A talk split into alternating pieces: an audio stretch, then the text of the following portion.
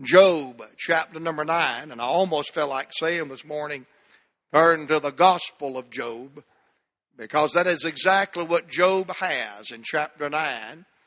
One of the greatest gospel messages that you'll find in all of the Bible. You say, Brother Joe, how in the world can you get the gospel out of the Old Testament? I'm glad you brought that up. The Bible said that Abraham had the gospel preached to him. Abraham saw the gospel.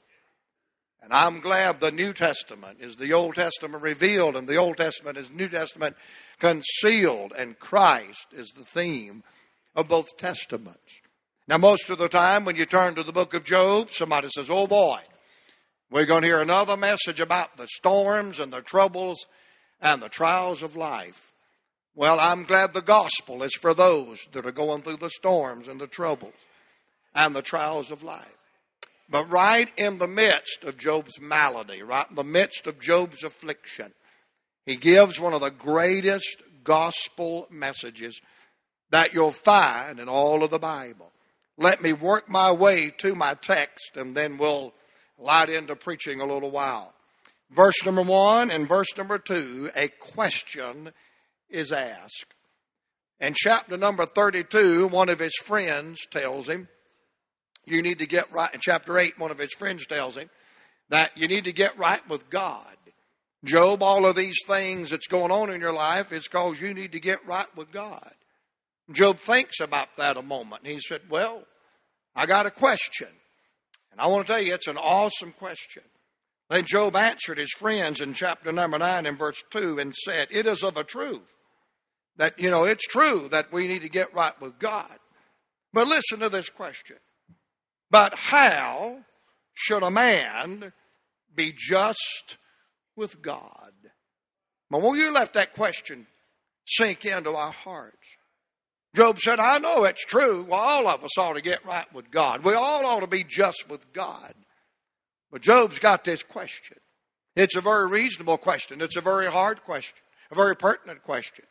How shall a man be just with God? Job is saying, How can somebody like me ever know a God like him? Or he is saying, How can a God like him ever associate with somebody like me? A question is asked. But beginning in verse 3 down to verse number 10, a qualification is set. And Job answers this question uh, How can a man be just with God? And he begins to describe how wonderful and how great and how sovereign and how almighty and how miraculous and how holy and how wonderful God is. Glory. And the bigger God gets in Job's life, the smaller he gets in his own eyes. And the bigger God gets to him, the more pertinent the question. How can a man be just with God? I don't have time to read it, but let me give you some phrases that Job sets forth, and this is why he's asking his question. Look how big God becomes and awesome he becomes. How shall a man be just with God? Verse 3. You can't contend with him because you'll lose. And verse number three, he said, He's got an answer for all your questions. Verse 4, he says he's wise in heart, mighty in strength. Who's ever hardened himself against God and prospered? Verse 5, he removeth the mountains. He overturned them with his anger. Verse 6, he shaketh the earth from her place, and the pillars thereof tremble. Who commanded the sun, and it riseth not, and sealeth up the stars. Which alone spreadeth out the heavens, and treadeth upon the waves of the sea. Job said, You've just never heard about anybody this powerful, this sovereign, this omnipotent, this great, this eternal. Why, everything is under his control. Nobody's ever won an argument with God. I love to hear people give their testimony and say, Boy, that night I was under conviction. I argued with God. Well, if you're saved, He must have won the argument.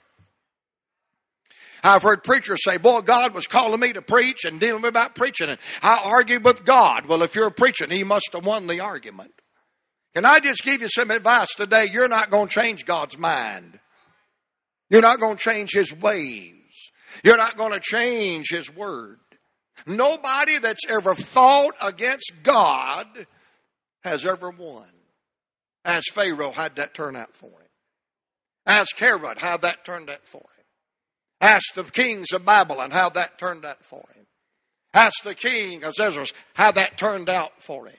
Nobody's ever won an argument with God. Nobody's ever won a battle with God. Because God, through His Word, through His power, through His omnipotence, you can command the sun to shine and it shines, and command it not to shine and it doesn't shine. He says, You've never seen such power, such authority, such omnipotence, such wonder, such authority. And I'm going to invent me a word right here such bigness. Where are you going to put God? You can't put him in the heavens, he'll burst out. You can't put him in the corner of the earth because the earth is the Lord's and the fullness thereof. Now, who in the world can be just with that? How in the world can somebody that knows everything ever fellowship with somebody that doesn't know anything? How can somebody who owns everything ever fellowship with somebody that don't own one thing? How can somebody that is everything ever have a relationship with somebody who is no thing? That's what nothing means, no thing. How can somebody command the stars and they obey him? Can ever come fellowship with somebody that can't even rule his own spirit? How can somebody that's never lost a battle ever fellowship with somebody that's never won one struggle in their life? He is scratching his head, going, How can he who is holy condescend to the unholy? How is the wonderful and worthy ever going to condescend to the not wonderful and the unworthy?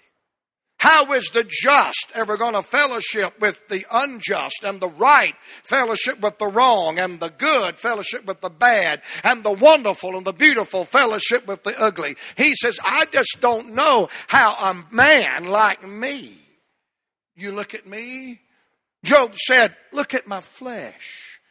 It's rotting off of my bones. I have the most severe form of leprosy a man can have from the top of my head to the sole of my feet. Look at me.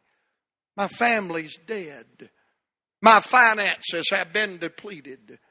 My whole physical body is a wreck and disease. I'm about to leave this world like I came into this world, reduced to nothing. He said, I'm worse than a worm crawling in the hot ashes of a fire. Look how wonderful and beautiful and majestic and powerful and sovereign and awesome God is. And then take a look at me. How unworthy and filthy and diabolical I am. You answer me this question, friend. How can a man like me be justified on the same level with the God like him. And he'd even say a God like him. He said the God like him. Can I remind you today, he's not a God, he is the God. He is not a Lord, he is the Lord. He is not a deity, he is the deity. He is not a king, he is the king. He is not a sovereign, he is the sovereign.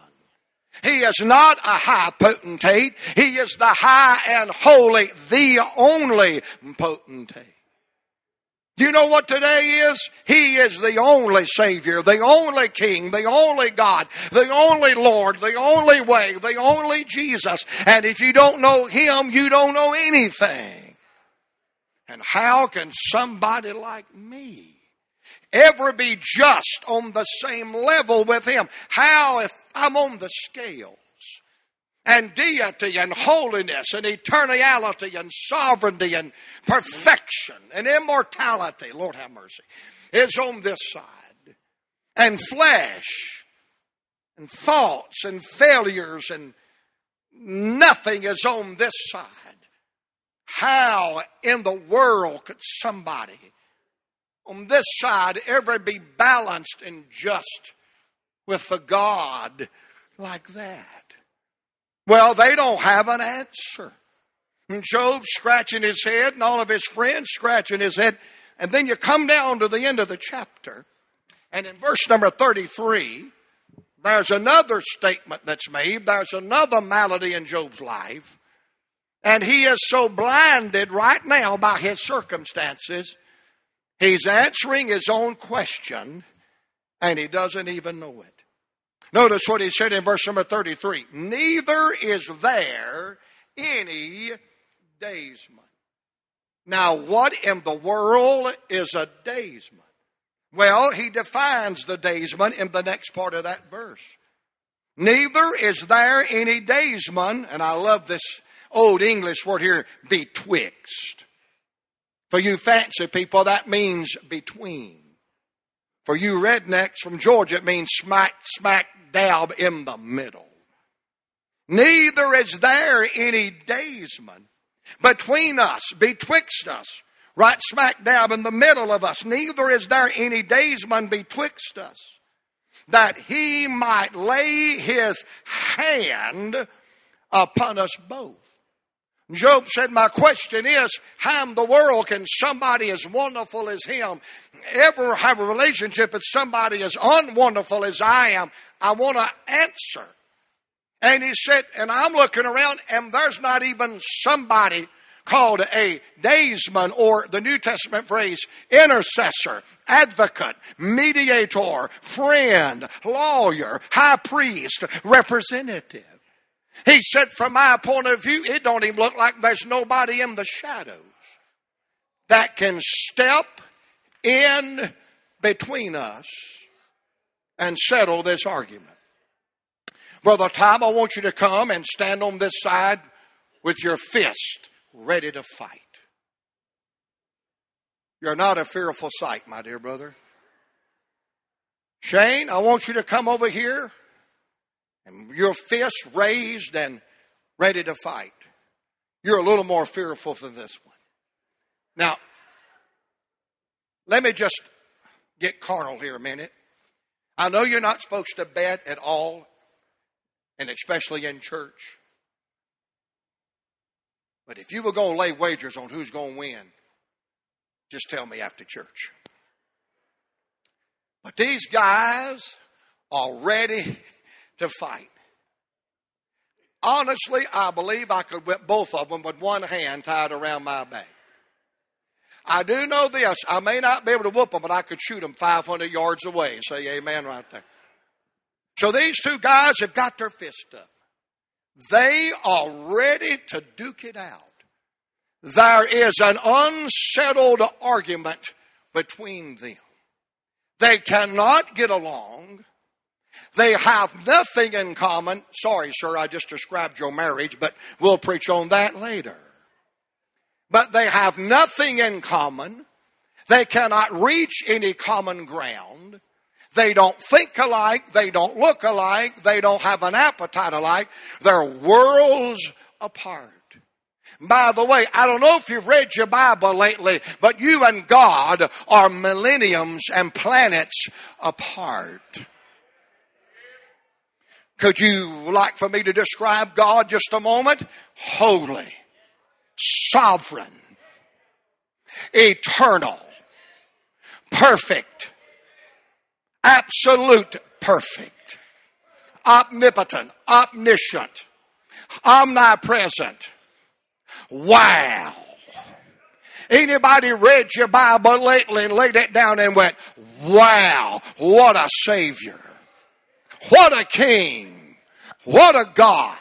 Ah, if you believe that two little lizards lost their tail and became a frog, and a frog became an ape, and an ape became a man, you're, you're in trouble already. No, no, no. And two novas in space didn't get off course and collide with each other. And that was some uh, cosmic spell that happened, and all of a sudden the word, no, no, if you believe that, you're already at a disadvantage. If you read the Bible, God is holy and sovereign and righteous and king and Lord and perfect. Amen. That's who He is. I don't want to bust your bubble or hurt your self esteem, but have you read what the Bible says about you and me? Weak, frail. You and God have absolutely nothing in common. You're from different worlds. You don't think alike, you don't act alike, you don't even like and love the same things. It looks like an unsettlement, an unsettable argument. They are at odds. They are ready to go at it. They can't get along. There's no one. It seems like there's nothing they can agree upon. But here is where the mediator, here is where the advocate, here is where the lawyer, here is where the representative, here is where the arbitrator, here's where the uh, uh, advocate, um, the go between, the troubleshooter, the comforter, Old Testament language, the daysman. That's when he steps between them, calls off the fight, separates them, and brings them to the table where he, not him and not him, but he, the arbitrator, the advocate, the intercessor, the go between, the daysman, writes out the terms of surrender. Because you have to have two qualifications to be a representative, a mediator, or a daysman. Number one, you gotta know the law. And number two, you gotta have both parties' best interest in mind.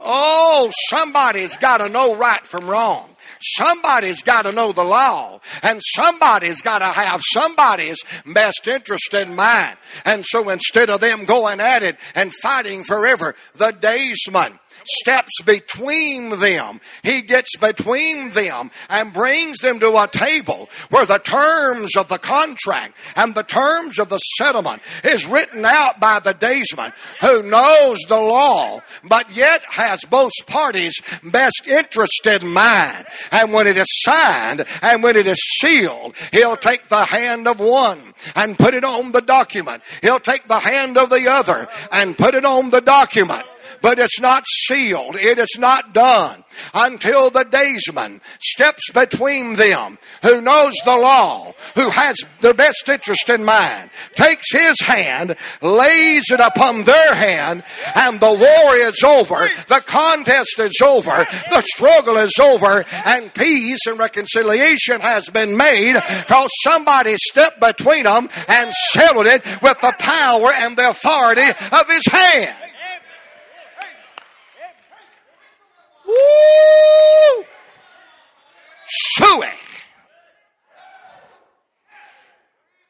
Job said, Look at God. Look how great He is, how wonderful He is, how sovereign He is, how eternal He is, how omnipotent He is, and look how sorry and weak and beggarly and fleshly and low down that I am. Me and God have nothing in common. I'm at odds. We're at odds.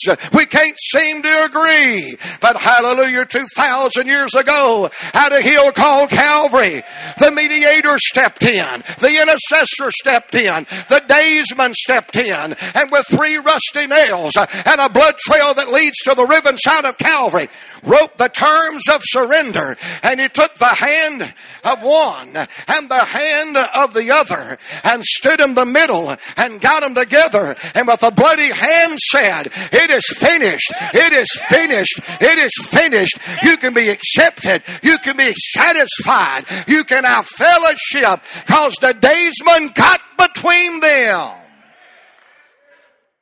Thank you, boys. That's just the introduction, and it's 12. Mm. And Job said, Not only I can't know him and be just with him, but I don't even see anybody that can get between us. That's chapter 9.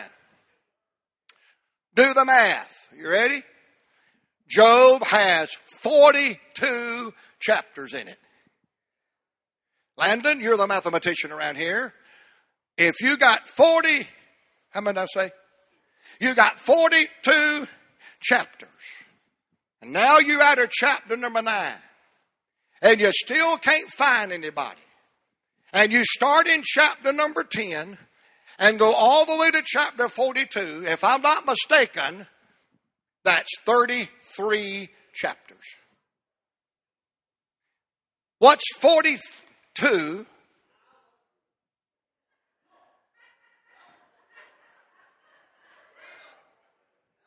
Well, I didn't even ask him that. What is 42 take away 9? 33. So Job is looking around. How can I know God? How can I be just with God? And God, not, there's not even anybody uh, that can settle the score. 33 chapters. He's got to walk through 33 chapters. 33 more wildernesses, 33 more days of hell on earth, 33 days of more pain and agony. But he gets out of that last chapter in chapter 42 and he looks around and said, Whoopee, I found him. I found him. I found him. I've heard about him with my ear, but now my eyes seeth him. It took him 33 chapters. He was there all the time. He was healing all the time. He was loving all the time. He was present all the time.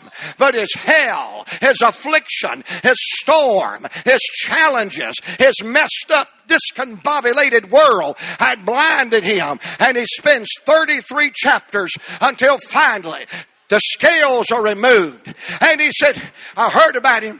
I heard about him. I heard about him with my ear. But now my eyes, I see him. By the way, if you know your numbers in the Bible, are you ready for this? Now this is going to make a Baptist shout. The number 33 in the Bible. Every time 33 is mentioned in the Bible, it's always a direct connection to the unbreakable promises of God. What's going to sustain a man looking for peace, looking for rec- rec- reconciliation, uh, looking for justification, looking for redemption, looking for hope, looking for victory. How in the world is he going to hang on for 33 more chapters? Because he's got an unbreakable promise. He's got an unbreakable promise. He's holding on to what God said the last time that he talked to him. You say, I'm here this morning, Brother Joe, and I don't know what to do. I don't know where to turn. I'll tell you what, just keep on doing what he told you to do the last time he talked to you. And when he gets ready to change his mind, believe me, he'll speak up.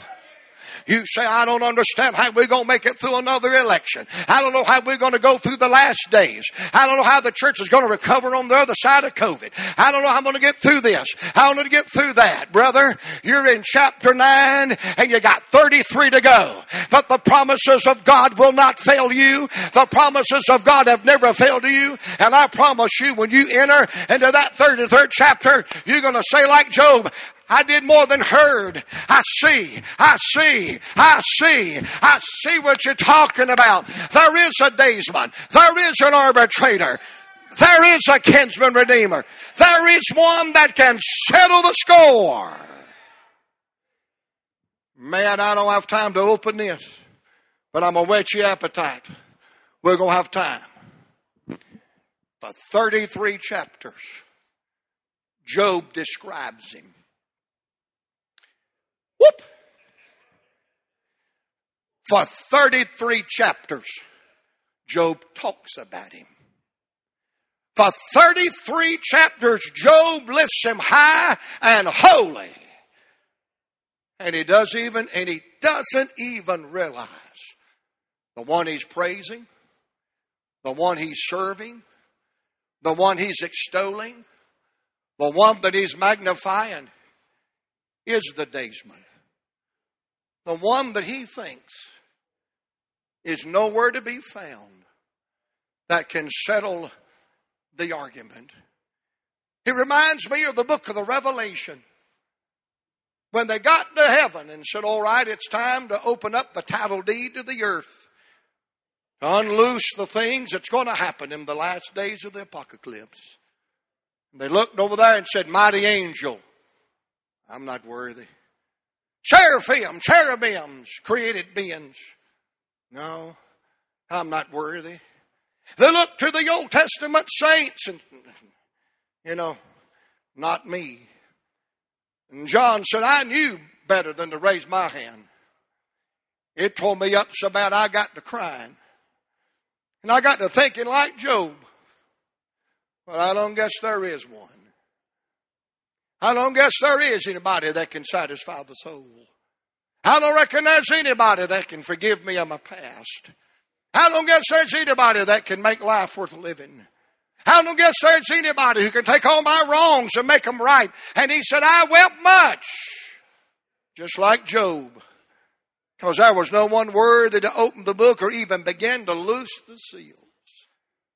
But he said, In my despair, one of them created beings laid their hand upon me. Said, Look over there in the midst of the throne. The lion of the tribe of Judah hath prevailed. And John looked up to see that lion of the tribe of Judah. He looked up to see the root and the offspring of David, the one that had the legal, religious, moral right to that throne. And he had to do like Job. I see him now. Let me tell you who he is. He's the Lamb of God that was slain. And he took those old black hearts and he washed them in red blood. And now they're whiter than snow. That's why they didn't fall down and worship the angels. They didn't fall down and worship the cherubims or the seraphims. They didn't fall down and worship the Old Testament saints or even the New Testament martyrs, but they fell before the shining throne of God and worshiped Him whose name is Jesus, Lord, Wonderful, Counselor, Mighty God, Prince of Peace, Everlasting Father, because He's the one that mediated the terms of surrender. And he was so blinded that he couldn't see him. His affliction had so blinded him, he went for 33 chapters talking about him.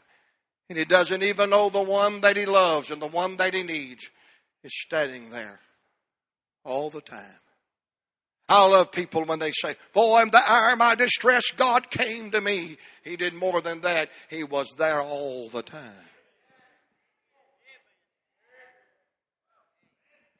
Don't, don't make it like it's God's fault you didn't get saved when you did. That's what Calvinism does.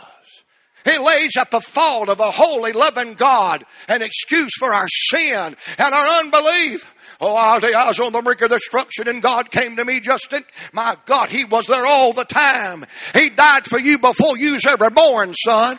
He saw you before you ever got there. The problem was, it wasn't God was not there for you to call on Him. It wasn't that God was so far away you couldn't call. I'll tell you what the problem was. You're so blinded by your sin and your man-made pleasure and your old dead religion and your old stinking pride. But son, when you got through your religion and your pleasure and your sin and your pride. Whoo! God opened your eyes and you saw Christ. You saw the Lord. You saw the day. There he is. There he is. There's my hope. There's my Redeemer. There's my Redeemer. There's my Savior. There's my Mediator. I'm glad he laid his hand on us both. That's just the introduction. And it's 10 after.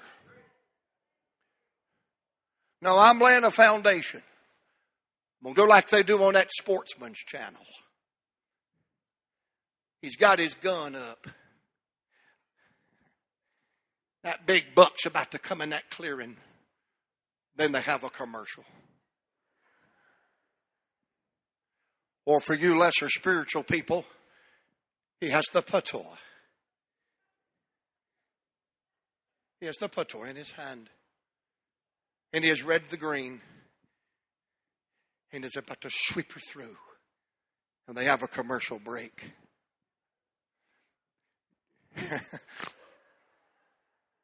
and whoever said that, I promise you, this ain't no $5 million sermon. But, honey, have you ever been so low, so distraught, you couldn't find him?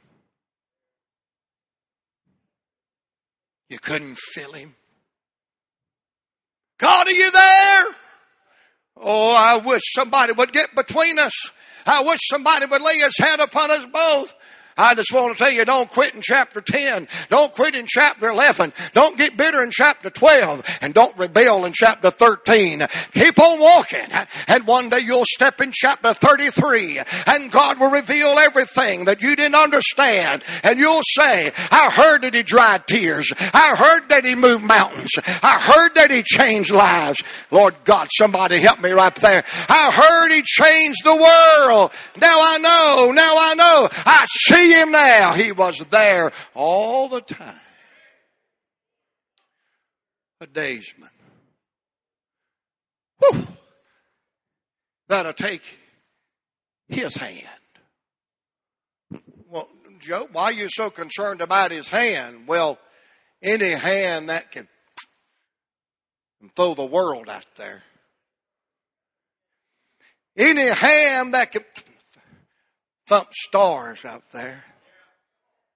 Any hand that can fling a sun here and fling a moon over there and heap up the mountains and ripple the waters. I'm sure a hand like that can settle my score. I wonder in closing today, is there anybody remember the day that God got betwixt you? That He laid His hand on you. And He is right of what's wrong in your life. I'm going to close right here, but the Lord might bound a helper for the next couple of Sundays. We're going to walk through these 33 chapters. And we're going to get a glimpse of just who and what He is. He's the Redeemer. He's the Reigner. He's the ruler. He's the refiner. He's the rewarder. He's the reconciler. He's the restorer. He's Mr. Right. Do you know him today? But the mountain's too high and the river's too wide and everything's too messed up. You just need his hand laid upon you. He can fix it. There is a daysman. There is a representative. There is an arbitrator. There is a mediator. There is an intercessor. And Jesus is his name. We're standing all over the building. Our Heavenly Father, we love you today. Lord, if you gave us what we deserve, we'd already be in hell.